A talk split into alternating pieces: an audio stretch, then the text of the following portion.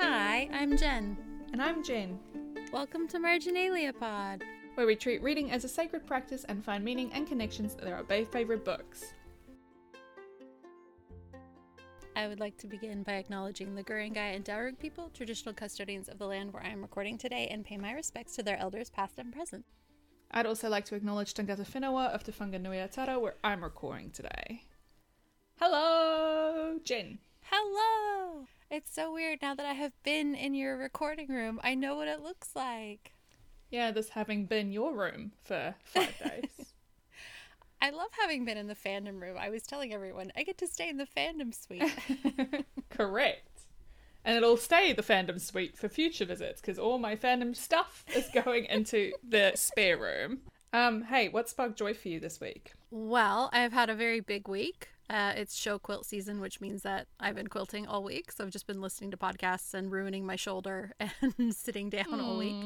But one of the things that I do every time I have a show quilt is I like binge a show. And our friend Bethany had been talking about Nancy Drew for an extremely agonizing amount of time. Like we have just been inundated with all of these beautiful yearning gifts and like all of her meta. And she writes the best meta. Like she's so good at like picking moments and talking about things and doing comparisons. Like I, Bethany's brain is galaxy brain all the time. So I ended up watching Nancy Drew and I ended up watching all three seasons of it. And it was so good. And that was just really like a highlight of the week. Even though at the end of season three, I'm not going to spoil it, but like I was crying my face off. My husband walked in and said, Are you okay? And I'm like, No, it's terrible. And he's like, Bethany's fired. Yes, Bethany's fired. But it was just really good. I haven't really binged something in a really long time that I like immediately had to keep watching because I was so invested in the characters. It was just really good. Nice. A lot of jump scares though, and a little bit of body horror, so it's not for everyone. But if you're working on something while you're doing it, maybe it's not so bad. I started watching it, but then it scared me, so I had to stop because, as you know, I'm scared of everything. So I can only watch it during the daytime, much like Teen Wolf, where I had to watch it during the day, and like I don't have time during the day to watch shows. So alas, it might have to be a holiday thing. Next time we'll make some time to binge it. I'll bring my dongle, so it's actually easier for us to do that. Didn't have the dongle this visit. Um, what sparked joy for you this week? Oh, honestly, it's just been a horrible week. Like something is rotten in the state of Denmark, but you know, at least um, my friends and I played D and D last Sunday, and it was really lovely. We hadn't played in months, so it was nice to get together and play. And it's like the sick, the kind of the last chapter before the whole campaign that I'd come up with wraps up.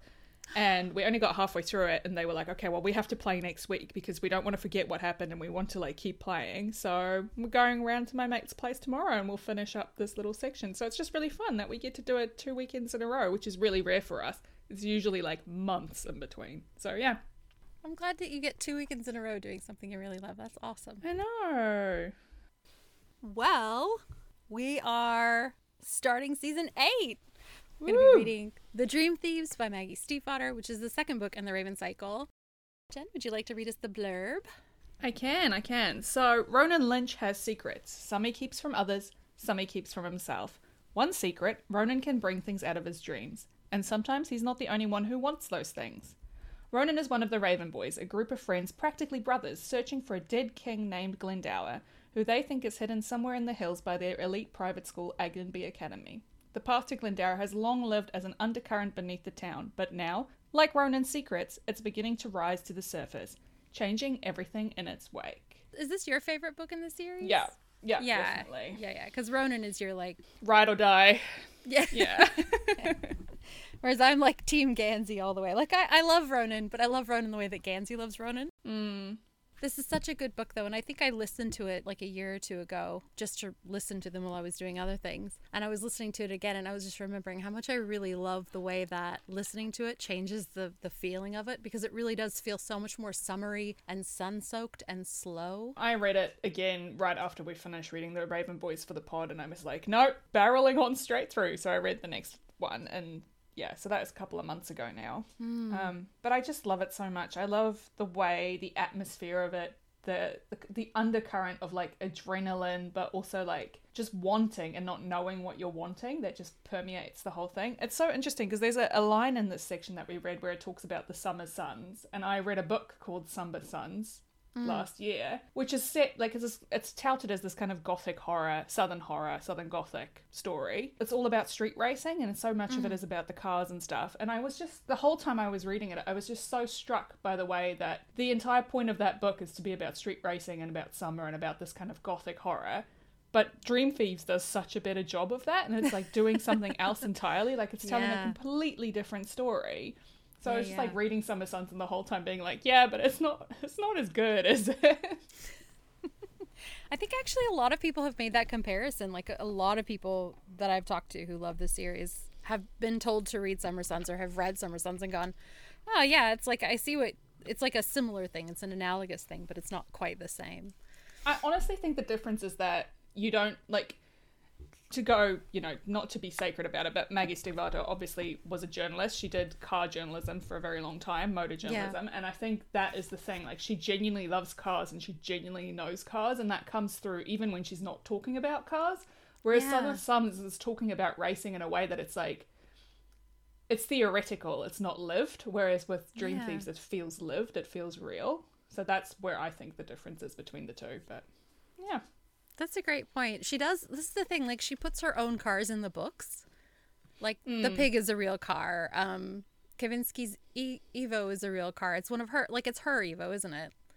Um, yeah, but I, I, don't know that... if the Evo predates the book or did she get the Evo because of Kavinsky? I can't remember which way around that went.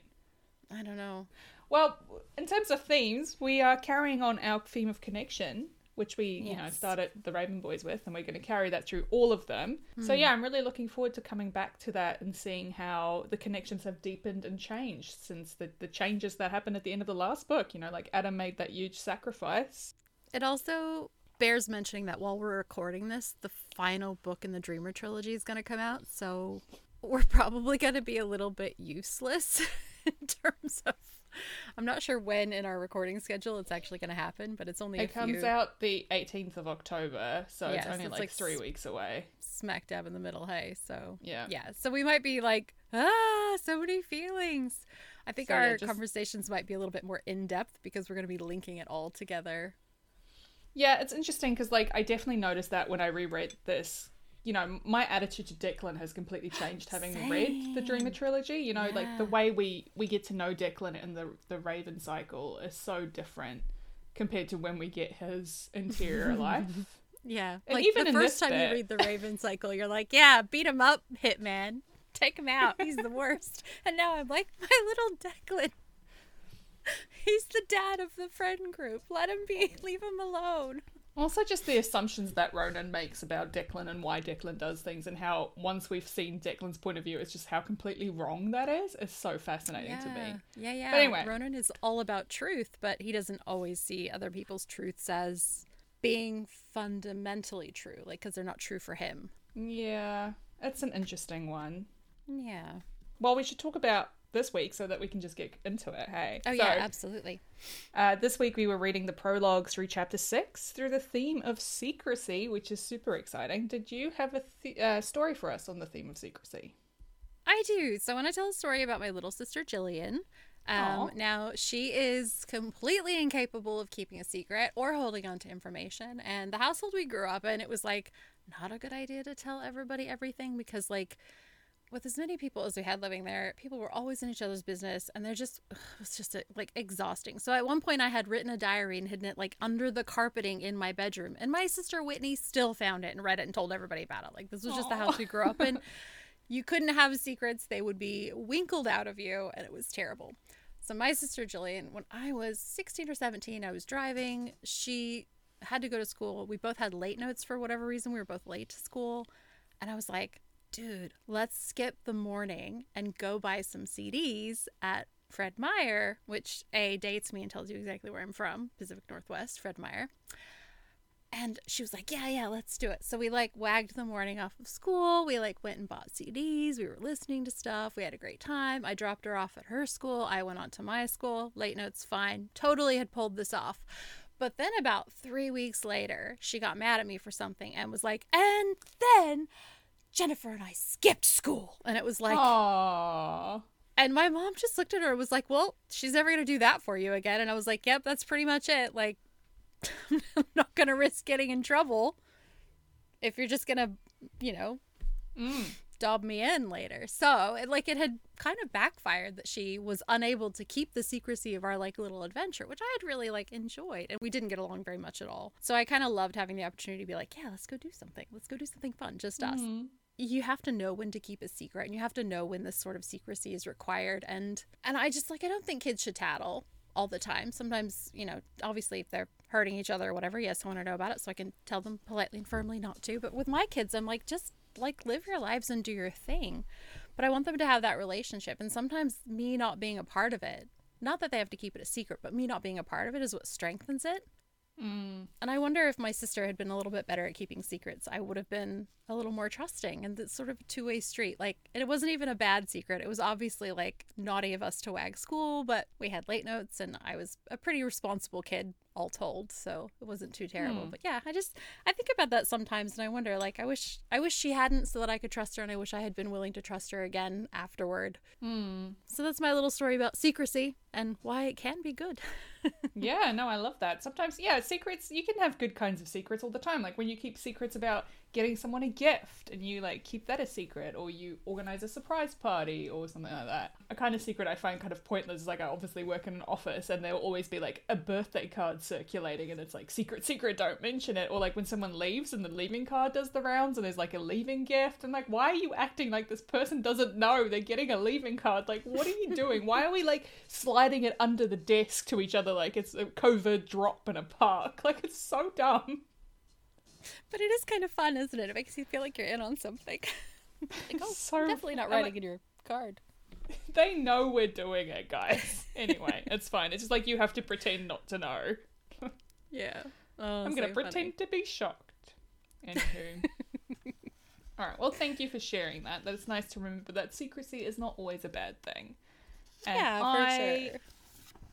I will do our chapter summary so we can start talking about it. So Yay! The Gangsey are spending the summer exploring the ley line and approaching Cabeswater from the other angles. Unfortunately, this hits a snag when they realise there's a lake in the way. While Gansey sorts out a solution, his mum pressures him to make an appearance for her political campaign. Meanwhile, Ronan has dreamed some spare keys to the Camaro and a mysterious translating puzzle box. Adam remains a little remote and unknowable, and Blue starts to question her purpose and identity. We get a couple of glimpses of Kavinsky, someone who is a lot of trouble, and Declan gets a visit from a hitman, but he luckily survives. I have to say, I love that chapter when Declan gets beaten up. Not because Declan gets beaten up, but because the way that it's written, like the, the grey man's perspective is so interesting. He's like so nonplussed by it. He's just like hmm. taking a professional interest in what is happening. And then later he talks about after my chat with Declan. I'm like, you did not chat to Declan. what are you doing? He's so like nah blasé about it. I kind of love it.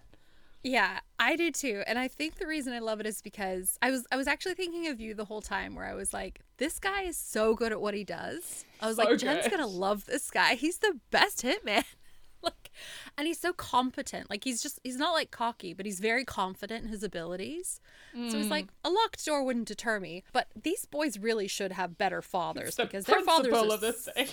yeah, their fathers are sending them to a school where the doors aren't locked enough for me to have to try to get through them. And I was just like, oh my gosh, what what is happening?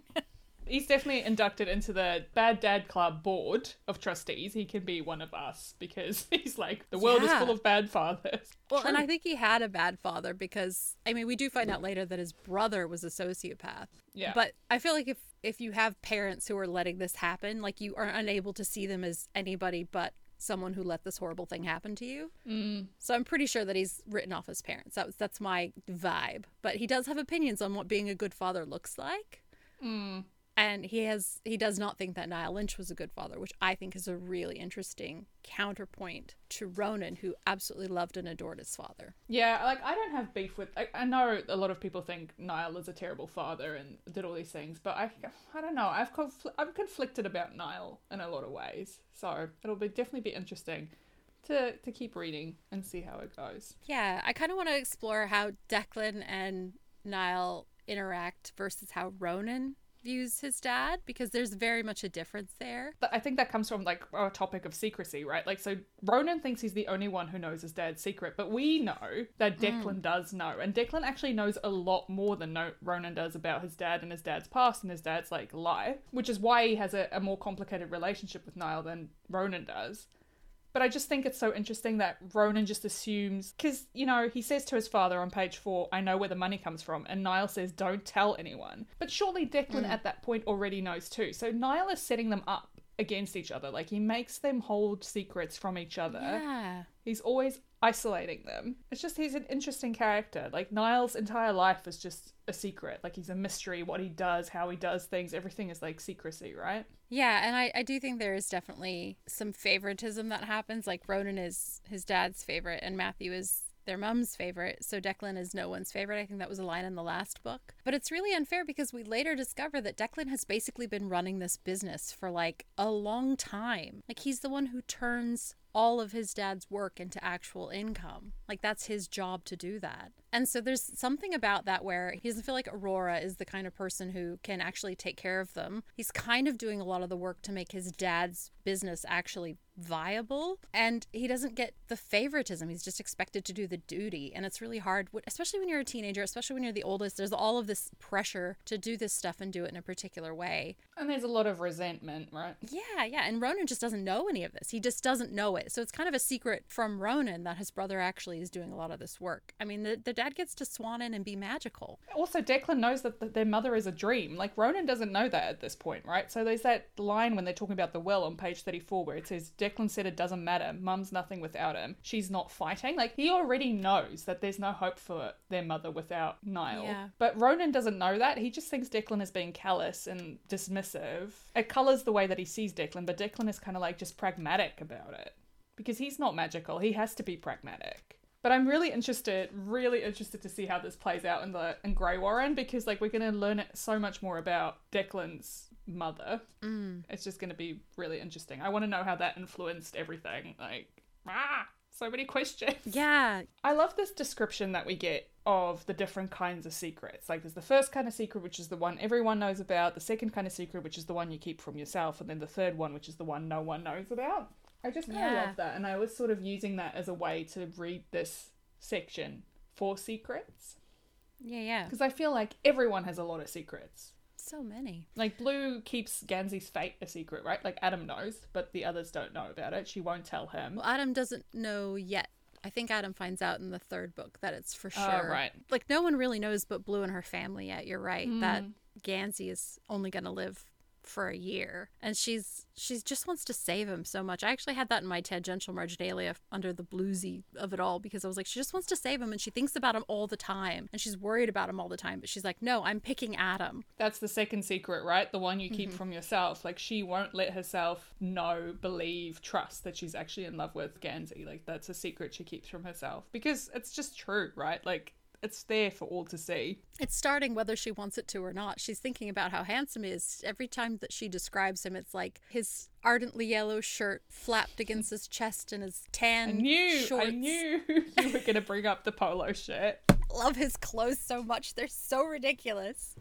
I think Gansey also keeps Blue a secret. I think the kind of secret that he knows about. Like I he knows that he likes her. Yeah. But he's just like keeping that from everyone else. That moment in Nino's, right? When Ronan says something really awful to her and he won't look at anyone, but he's like, You're not gonna talk to her again that way. Mm. And everyone's like, Well, it's weird that he's not looking at anyone. That's what made the moment weird. It was because he wasn't looking at anyone. Mm. He's not letting anyone know how he feels. And Kavinsky also keeps Ronan a secret, right? Like so on multiple levels. Like Kavinsky knows that Ronan is a dreamer, mm.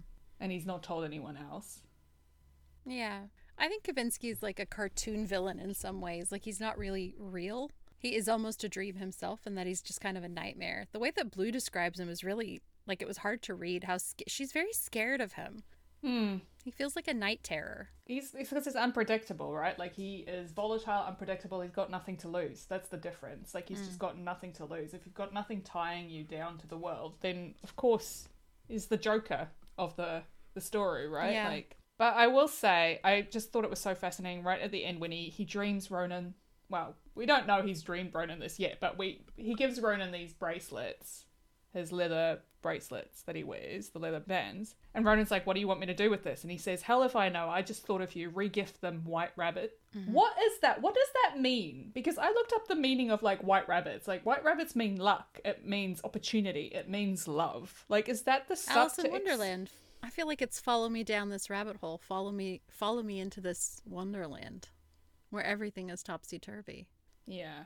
He's the first teacher, right? Like he's the first person who really sees Ronan and says, "This is what we can do. This is what I can teach you." Well, he's just he he just wants Ronan to come along with him, right? Like he just wants Ronan. End of. Yeah. Which is brings me to the second secret. Like Ronan, we he says on page four, he never put lyrics to the second secret, the one he kept from himself, but it's still played in the background. I used to read that as like his second because we find out at the end that he's that he answers that question to himself. His second secret is Adam. Yeah. But now I'm like, maybe it's the same thing, but I think his sexuality in general is maybe the second secret that he keeps from himself. Like he doesn't That's know he's gay.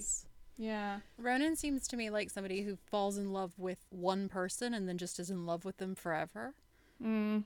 Like he might experience attraction to other guys, but I feel like he's not ever going to think about it or even engage in it. But I just feel like he's like kind of a one person kind of guy. I don't know. That's my vibe. I feel like Ronan is like cuz he's very faithful, he's very loyal. Like he's It's very true. Yeah, Yeah. he's And he honest. thinks in and- absolutes. yeah, so I think for him it was like once he found the person, it was like that was just the person. I do think he's attracted to Kavinsky, though. He just doesn't recognize that that's what it is. Like, every time he talks about Kavinsky, he talks about the cars and how it's like adrenaline waiting to happen and all these things. I'm like, Ronan, my man. This is just bad boyfriend territory. That's all it is. I do agree that the second secret is his sexuality. Mm. And I do think it's bigger than just Adam. Yeah, because I used to just think that it meant that he wasn't admitting to himself that he liked Adam, but now I think he's actually just doesn't know that he's gay yet. Like, he hasn't accepted it yet. Like, he, he knows, but he, he hasn't absorbed that. you Yeah, know? yeah. Not having tested it out. I mean, like you you can have attraction for someone. You can have attraction for a whole group of people and not really get it, as Oh. I can personally attest. Same. for like, I'm walking proof of that. Like, come on. Yeah, yeah, I just so many women I talk to have the same thing where they're like, "Oh yeah, girls are just as hot." And like, I- I think it's because a lot of discourse about queer discourse and discourse about coming out and stuff is like people be like, I always knew, like I knew from when I was little. But that is not the lived reality for a lot of queer people. Like they don't No, know until sure. much later, and then you feel like an idiot because you're like, I cannot believe it took me that long.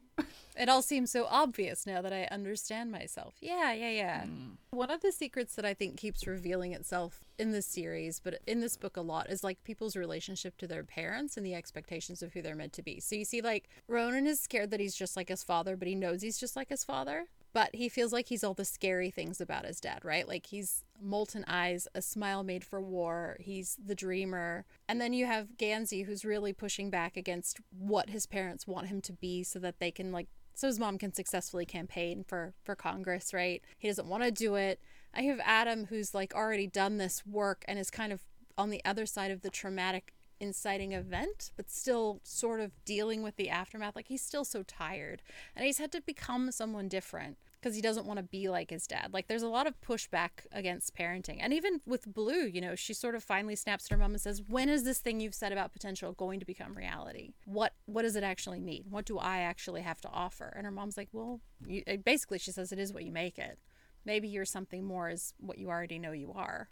Um, which isn't a bad answer and it's not the wrong answer, but Blue wants to feel more than useful. So I thought there was a lot of a lot of pushing back, a lot of people who don't want to be like their parents but see themselves turning into their parents. Mm, that's really interesting. Um, I think because something I noted was that he, he Ronan talks about Gansey and the way that you know he didn't realize yet that he could you know stop the sun sun and ask for the time. And he mm. sort of admires that ability that Gansey can just bring people along on this journey, you know, this kind of Pied Piper journey. Yeah. But he resents that same ability in Declan because Declan is very charismatic. It's like his father. He walks into a room and takes it by the hand, you know, mm-hmm. like. But that is what Ronan doesn't like about Declan, but he sees it in Gansey and sees it as a positive thing. It's just very interesting. Yeah, yeah. And if maybe if he'd grown up with Gansey and not Declan, he would not like Gansey the same way. Mm. But Declan is very secretive about his dreams and what he actually wants. He seems very outwardly ambitious, but he's just not vulnerable. Whereas Gansey's been willing to make himself vulnerable. Declan's just a, his whole life is a lie. It's a whole his whole life is a secret. He just puts up a front. It's a protection mechanism because he's so aware of how much danger this family is in because of their father, right? So that's why he's got the gun, and that you know is a secret to the grey man, a surprise to him, which I kind of loved. I loved that too. I read that scene a couple times through because I really loved how Declan was going to fight and he was going to keep fighting and he was going to do the best he could because he was expecting this to happen, Mm. which is just terrifying. 17, 18 year old boys should not be so scared of someone coming to kill them. This is just messed up. And I love that the grey man describes him as like he truly believed that Declan would shoot him. He's like there was no hesitation in that stance. Like it's not one of those things where he was just like threatening to shoot him for like the sake of it. You know, he meant what he said. Kind of love that Yeah. about Declan. To go back to the potential thing, I thought that was a type of secret, the third kind of secret, the one that's unknowable. Potential is a secret. Yeah. You don't know until it happens, right? Yeah, the future is unknowable. Hmm. Even Gansey reflects that when he was talking about his his magi, his magicians, his wizards. You know, there was someone to help him tell the future, and he looks at Blue and she's like, "Don't look at me for that." But yeah, it's true that you don't know what's going to happen, but then you kind of do also because time is a circle in this story. And also, like, Blue's life is kind of not a secret. There's nothing secretive about her life. She's constantly being told, this is your future, this is what you're going to do. She lives with, Yeah. you know, psychics. There's no ambiguity. She knows what's going to happen, even if she doesn't know how it's going to happen. Hmm. which is so unfair. I feel like when you have kids, like you just. I mean, I get that they're trying to protect her, don't walk out in front of a bus, and so on and so forth. But there's definitely something about like not limiting them by describing what you see as big truths. I don't know. My mom certainly has opinions about me that I don't share about myself, but I think she really does believe that they're true. And I probably have thoughts about my kids that they don't consider to be true about themselves. I just feel like you can't limit people. Yeah, I wonder if they don't see it as limiting, though, because she is the hmm. page of cups to them, so that she is just filled with potential. They ju- they're just giving her information. Just a scaffold. It doesn't mean that that is what's going to define your life. And also, you know, is the is the future in absolutes? Do we believe in a a closed loop universe? Are there infinite universes spawning out of every decision? Is it Alice from Twilight, or is it like Is it like time turner closed loop sort of situ? Yeah. I think the main events are going to happen the way that they're going to happen. This book wrinkles my brain. This whole series wrinkles my brain. Um, can we talk about the Grey Man for a second? Because Yes. his whole existence is sort of a secret. You know, he doesn't have a name. He wears these nondescript clothes. He's like just think everything is grey, and even his employer doesn't know his name. He writes books under a pseudonym that he apparently, you know, gets on college reading lists for, and all these things. I love But then he tells his hosts immediately, he's like, "Oh, I'm a hitman." So does he do that because he d- it doesn't actually matter, or does he just assume they won't believe him? It just seems like a weird thing to say to people to be like, "Oh yeah, I'm a hitman."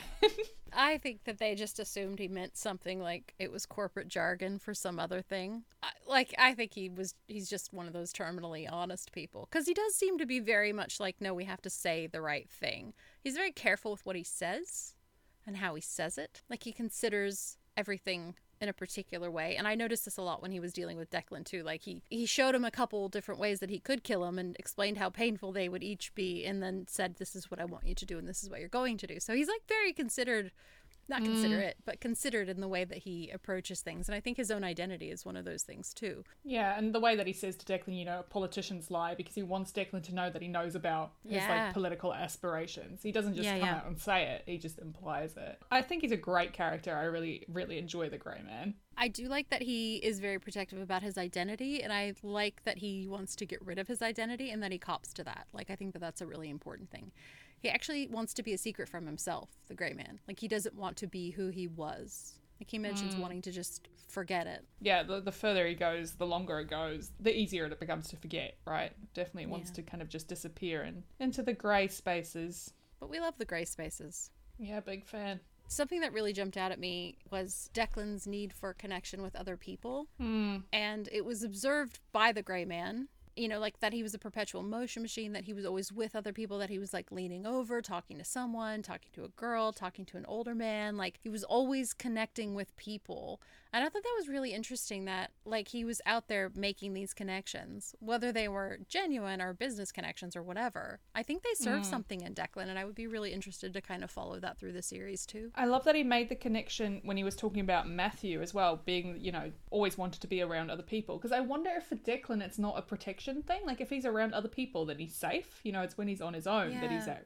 at risk. Yeah, for sure. But also, it's very lonely being the one in charge of things. I would think he would just want to be a, a, person his own age. He's very good at having two lives, right? So I feel like the curation of this not Lynch life is very important. Like the Declan life is very important mm. to him because mm. it's where he feels like he actually gets to do the things he wants to do and that his family obligations kind of pull him away from the person he feels like he has no right to be. And I mean, even the gray man says he can't tell if it's Declan connecting with other people or other people connecting with him. Like, he doesn't know how far that magnetism goes.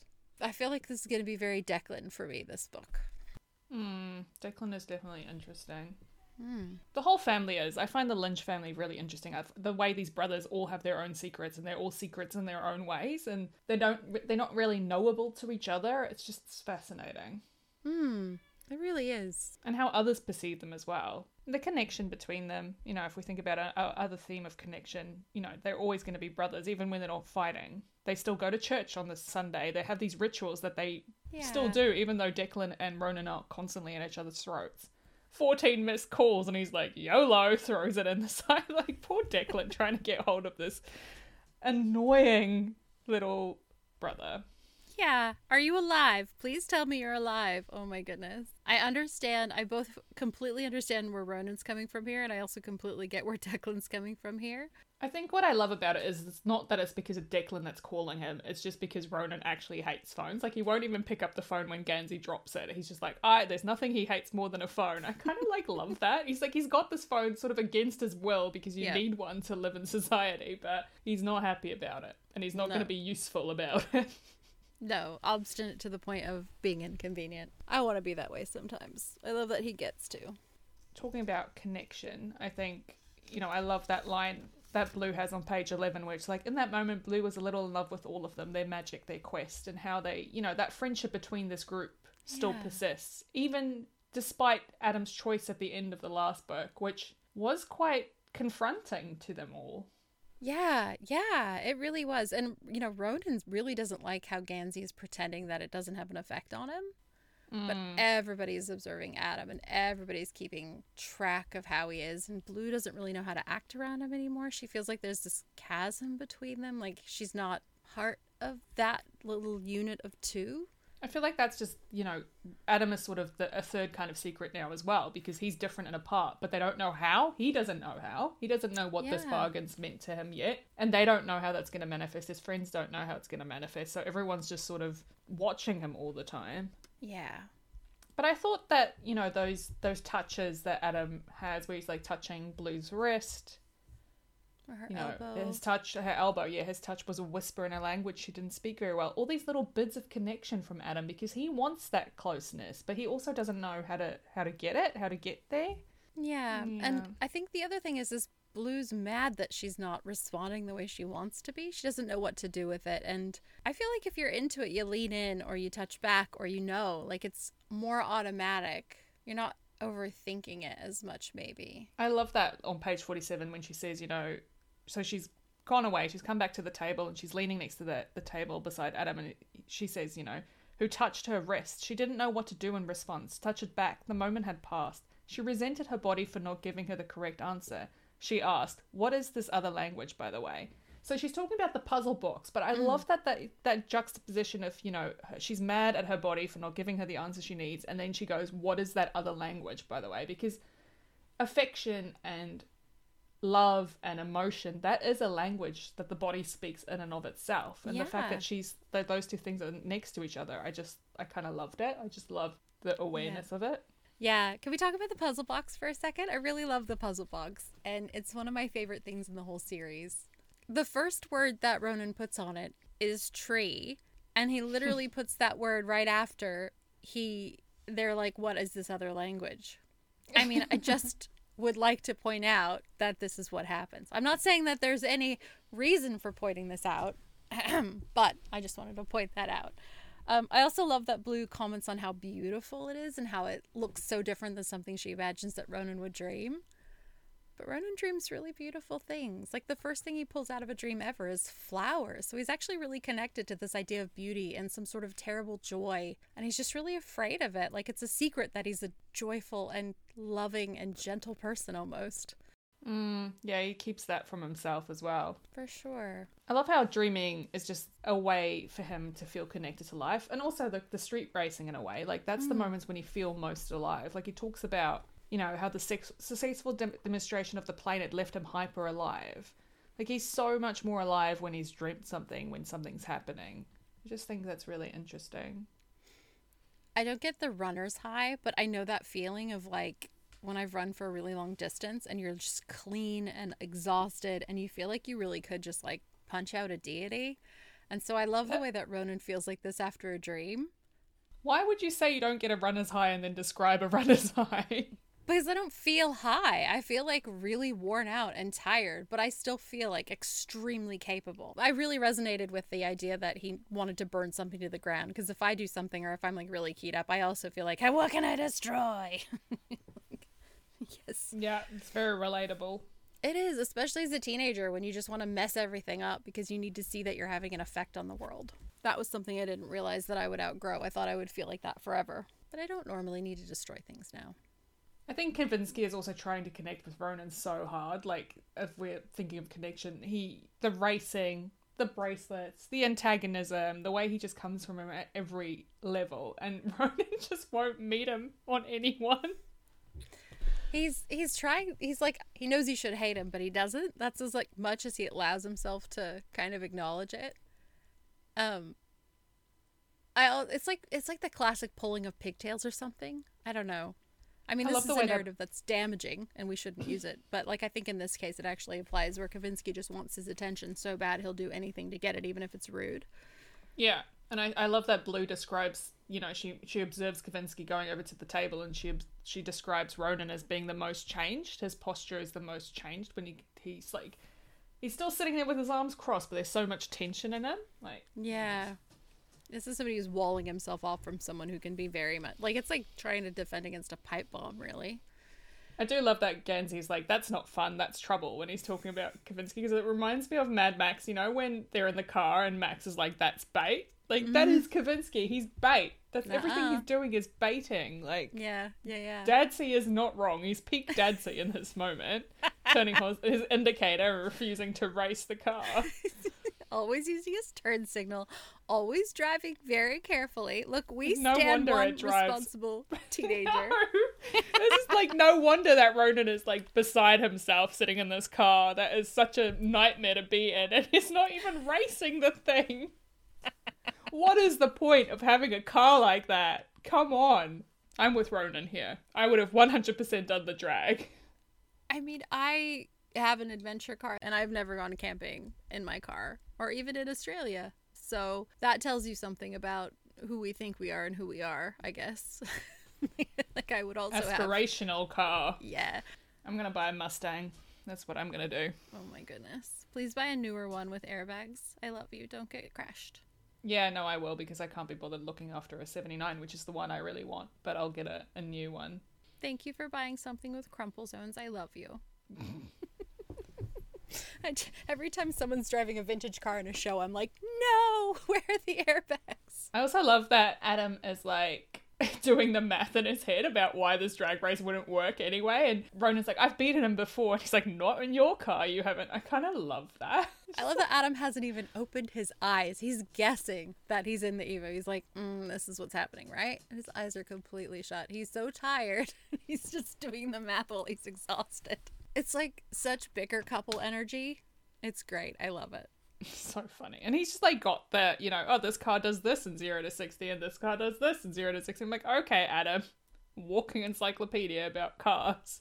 He's a hoon as well, but he's much more subtle about it. Mm, I love that this book is a hoon book. love a bit of hooning. The urge just takes you sometimes where you're just gonna like drag race some people on an open highway. You see a stretch of open road, you can't resist putting your foot down. That is the hoon code. Which is why I sympathize with Ronan when he's like, look, four lanes of highway, no one around. Why are we not doing the thing? I'm here. I'm here for it. I would have done the thing. And I'm with Gansey. Mm-mm. That's trouble. I have done the thing. It's harder in Wellington because the roads are not very straight. But if you Oh get a straight gosh. piece of road, It seems very scary to go very fast there. Yeah, we do have a highway. Like we didn't go on it, but a bit further out. So you've got like two lanes that are fairly straight, which is where most of this sort of behavior happens. Um, because it does happen, of course, but oh, Okay. definitely not where we were driving. Like not in town, not in the hills. You need a good stretch of road. This is true. I do like racing people from bl- street light to street light, though. I do that quite a lot in town. I am the annoying person going, oh, look, I caught up with them at the next red light. Like, I'm that person. I am totally Gansey in this, where I just, nope, nope. I think that's all of my connection and secrecy. I mean, it's just the beginning, right? The prologue itself is like this. These are all the secrets, and then we have just more evidence of the secrets. The whole chapter Mhm. is the whole section we read is just all secrets, but it's really lovely because we then get to unravel them as we go on, and we get to see where the connections deepen or where they fray, which is really important to look out for. Yeah, I agree. Did you have any tangential marginalia? Yeah, I thought it was interesting because last time I watched the kind of Ronan animal dehumanization comparisons, you know, the way people Yeah. describe him as Gansey's dog and stuff like that. And then we have the epigraph in this novel, which is I loathe people who keep dogs. They are cowards who haven't got the guts to bite people themselves. And I thought it was so interesting that that is the one of the epigraphs to this book. Yeah. Even the way that Ronan remembers his dad as he's saying, you know, or, he always said Ronan differently from other words, as if he meant to say another word entirely, something like knife or poison or revenge. Like the way that Ronan is just a tool for people to use. Yeah. And not a positive one, I guess. Yeah, and on page 50, there's that whole thing Ronan looked ready to bite him when Kavinsky's touching his head, which, like, honestly, that's so patronizing to do, and I would be annoyed as well.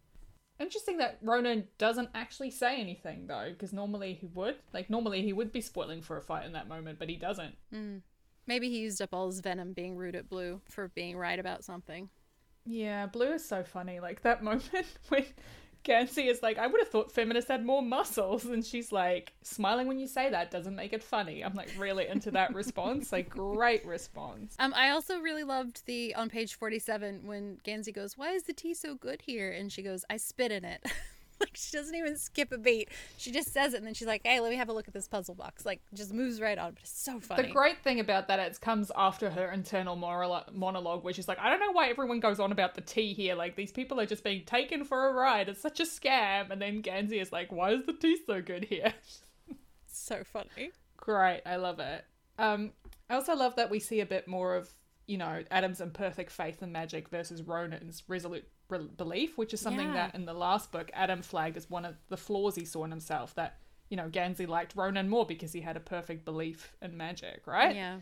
And we see that again here because Adam's like, well, it's impossible that this plane can fly, but Ronan's like, it worked in a dream, so of course it'll work again. And then Ronan observes that Glen, like Gansey wants to find Glendower because he needs proof of the impossible, but Ronan already knew the impossible existed because he existed. I love how all the boys think Gansey wants Glendower for a different reason. Like, Yeah. They're So all wrong to me. about it, and it's great. I know it's so great. But I also think there's something really beautiful. I, like, there's a whole section of just Ronan's love for Gansey that I'd love to talk about. Um, like he just accepts all of these things about Gansey. So on page 20, Gansey drove because when it was the Camaro, Gansey always drove, and the conversation was about Glendower because when you were with Gansey, the conversation was almost always about Glendower. Um, and then on page 21, he says mostly Ronan wanted to find Glendower because Gansey wanted to find Glendower. Like he he actually doesn't think about it as something that he needs. He wants to do it because his friend wants to do it.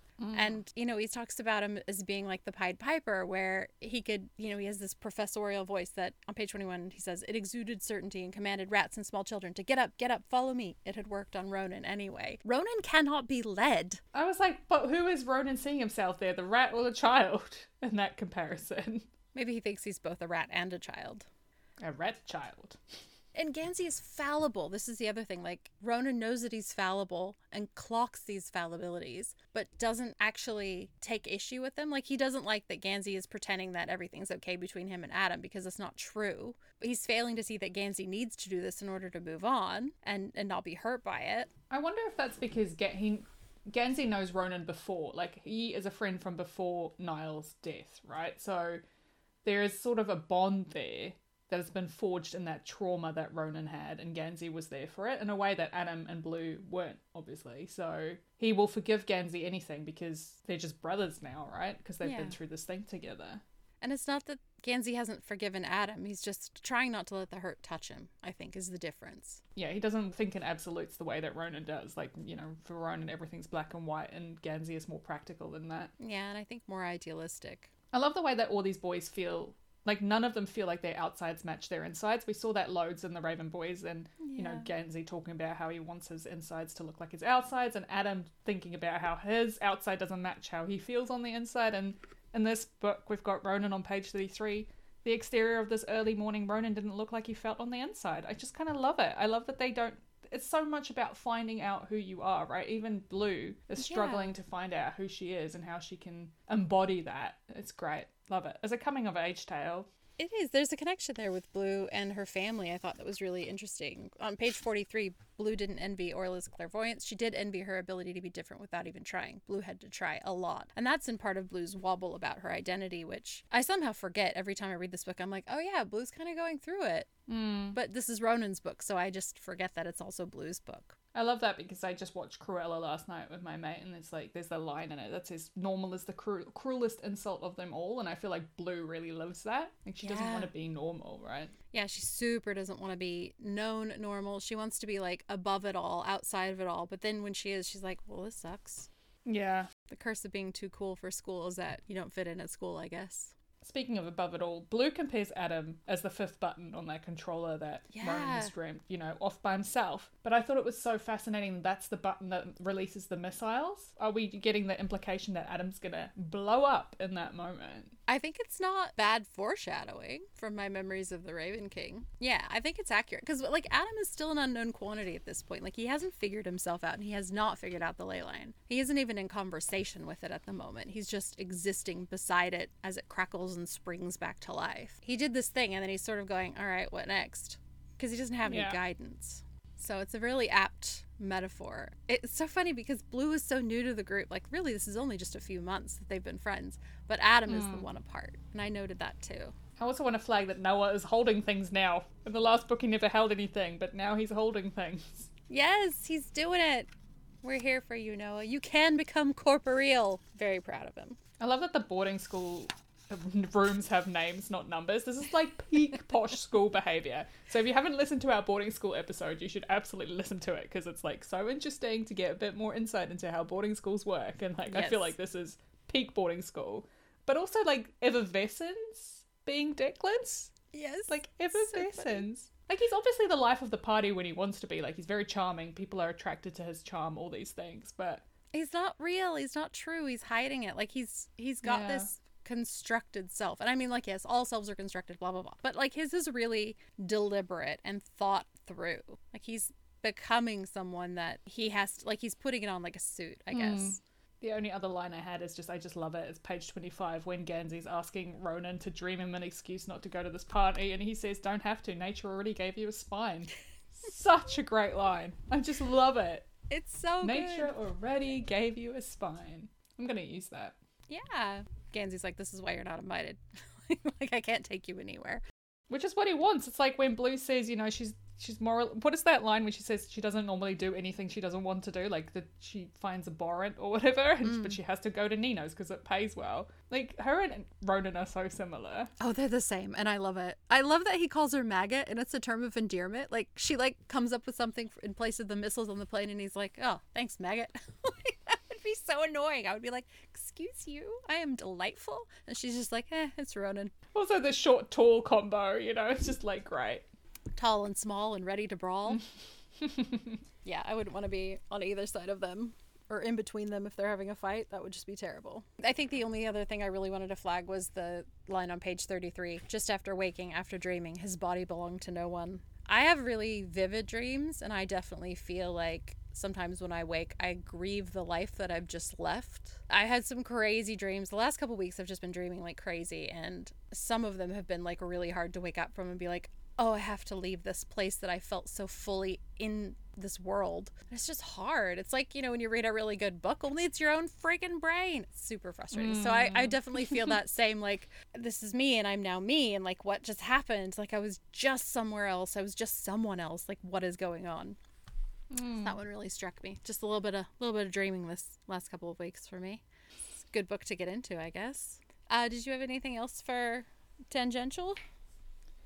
No, I did look up the meaning because you know we get to see Prokopenko in this, like mm. just briefly in the car, and I was like, I wonder if that name means anything. So I googled it, and the only thing that came up was like conqueror in Ukrainian.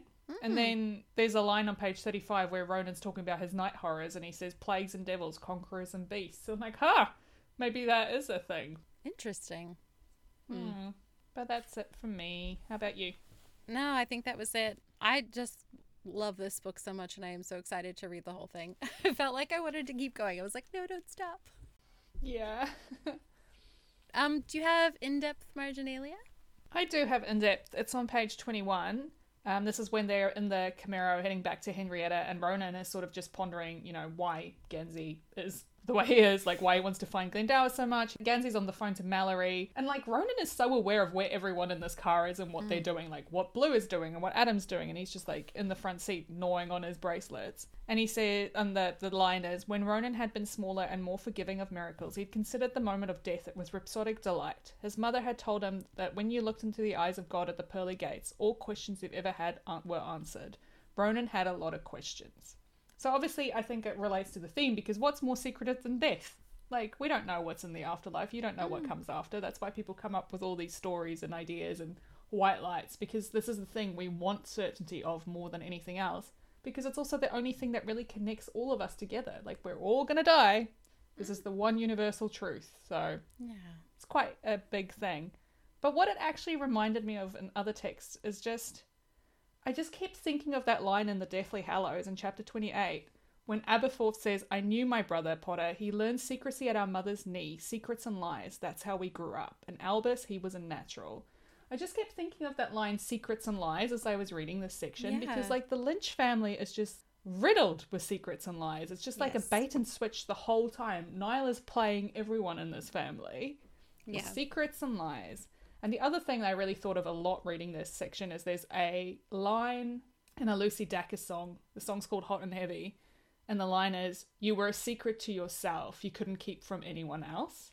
And I think that's in that moment as well. Like, you know, Ronan had a lot of questions because he he is a secret to himself. He doesn't really know. He can't find the answers within himself. He's just like he doesn't know. So going forward, I think, you know, there's something to be said for self-awareness. Like interrogate why you're doing things. And I think Ronan is right. We do keep those second kind of secrets from ourselves because we're afraid. Like I am afraid. That's yeah. why I don't want to unpick that thought. I don't want to know. And it like, but it doesn't just impact us if we won't admit these things. It has a flow-on effect to everyone around us, like we see with Niall, like we see with Ronan, with Declan. Secrets are heavy. So ask yourself: Is this really something you need to hold? Is this something you need to carry on your own, or can yeah. you let it go and just be lighter for it? That's a great question. Is this something I really need to carry on my own? I mean, yeah. I do have a lot of your birthday presents that are secretly up there right now, and I think I'll keep that Secrets. to myself for a few more weeks. oh my gosh, amazing. Um, what was your in-depth marginalia? Um, mine is on page 35, and the line is Neither could really help the other find sleep, but sometimes it was better just to know you weren't the only one awake. Uh, so the context here is that Ronan has just dreamed a puzzle box, and he's kind of coming out of the sleep paralysis part of it, and he doesn't really want to be by himself in his room, so he figures Gansey's also awake, and Gansey is, so they go out to just sort of like commiseratively have insomnia together. Um, I think it relates to the theme in that they have this connection where they both struggle to sleep and get good sleep. Now, Gansey's is because mm. he has this ongoing existential anxiety, and Ronan's is because sleep and nightmares and dreams are things that he like he genuinely is afraid of his of his dreaming, which is fair enough because it can it can become real. Um, but the, their connection with each other makes this side by side misery something that they can understand in one another, and it's kind of like a strengthening bond. They aren't able to untangle the why of it, but they're going through it together. Like it's enough just to connect. It makes it easier for them to be able to connect. There's a bridge that they can cross together. Uh, what it reminds me of is this is something I joke about. Um, a lot is that I really love parallel play. And parallel play in child development is when two kids play side by side, but they don't actually interact with each other. And like as an adult, parallel play is my husband and I hanging out and scrolling our phones and occasionally like handing them across and being like, watch this TikTok, look at this Instagram post. Like this is for me what I call parallel play. But it is one of my favorite things when you're just like hanging out with someone. And I think that it's more to do with companionship than it is like company. This is one of the mm. things that I really love is just being able to like hang out with someone but not have it be a lot of energy, like coexisting mm. in the same space. And that's something that Ronan and Gansey can really do. And they even do turn it into this deeper conversation about stuff. And Ronan's like happy to interact. He wants to be asked these questions. But there's still this moment of like, I'm just going to go out there and be with my friend who gets it. Mm. Going forward, I want to recognize all the people who are in the trenches with me, like who go through it and are also going through it and who also can just hang out with. Like, I just really love that there are people in my life, and you especially. We just proved this. We just spent a week hanging out and not doing anything. I mean, we did a lot of stuff, but like, there was a lot of just hanging out together, and it was really great. I love that these boys have this friendship, and I it just makes me really appreciate my friends more for being able to do yeah. that. I love that. Yeah nice when you have people you can just do nothing with. I always think that's such yeah. a great. You can't do it with everyone, but it's such a great mark of friendship when you just can do nothing with someone and not feel compelled to to be busy or to fill the silence or whatever. Yeah. Yeah. Yeah. Look, I love all of my introvert friends who just want to come over and read their phone next to me. Welcome anytime. uh, do you have a character you want to spotlight this week? I'm going to spotlight Blue because she is having an identity crisis, and that is not an easy thing to go through. It's mm. really difficult. She doesn't know where to place herself in the world. You know, she doesn't know who she is or who she wants to be, even really, what she wants to do. So I think that is a really difficult thing. And for everyone else who's like going through that, man, I see you. It's hard. You're going to be all right. Keep going. Bliss. I love Blue. Yeah, how about you? Who would you like to spotlight? I'm going to spotlight Declan, the other dad in the friend group. Well, he's not even really in the friend group, but I just feel like he's doing his best and he's really not getting any recognition for all the work he's doing. He's trying to save, literally save Ronan's life. He's doing his best not to admit that he knows anything. He's not trying not to tell a secret that he definitely knows. And like, he's also trying to survive because he's the person who can protect his brothers. Like he's it. He feels like mm. he's the mm. last line of defense. So he's in this real weird tension of like, please don't kill me because I have to protect these other people who you're also trying to kill. It sucks. anyway, he's going through it and I feel like he deserves a pat on the back and maybe like just 10 minutes to cry in a bathtub with no interruptions. So it's your yeah. oldest sibling um, solidarity coming through there, definitely. It super is. I was reading these chapters and I was like, I've been there, Declan. I have never been beat up by a hitman, but I feel the emotional weight of that event. Okay, I feel it. Mm-hmm. That's good. I'm glad you're spotlighting him. he needs a little bit, like somebody who likes him in these early, early books. Well, next week we're going to read chapter 7 through 12 through the theme of control. Always a good time. Thanks so much for potting with me. I really love this no. time, and I'm so glad we're back in Stiefvaterland. Thank you. I'm really looking forward to getting back into this world. Let's dip our toes. It's going to be great. Yeah. All right. I'll see you next week.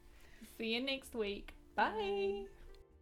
Thanks for joining us today. Marginalia Pod is written, edited, and produced by Jen D and Jen V, with additional editing and production support by Simon B. If you enjoyed our chat, you can subscribe to Marginalia Pod on your podcast platform of your choice. Your support means the world to us. We'd love to hear from you. You can email us at hello at marginaliapod.com. Our music is by Scott Buckley. For extended show notes or to find out more about us, visit us at www.marginaliapod.com.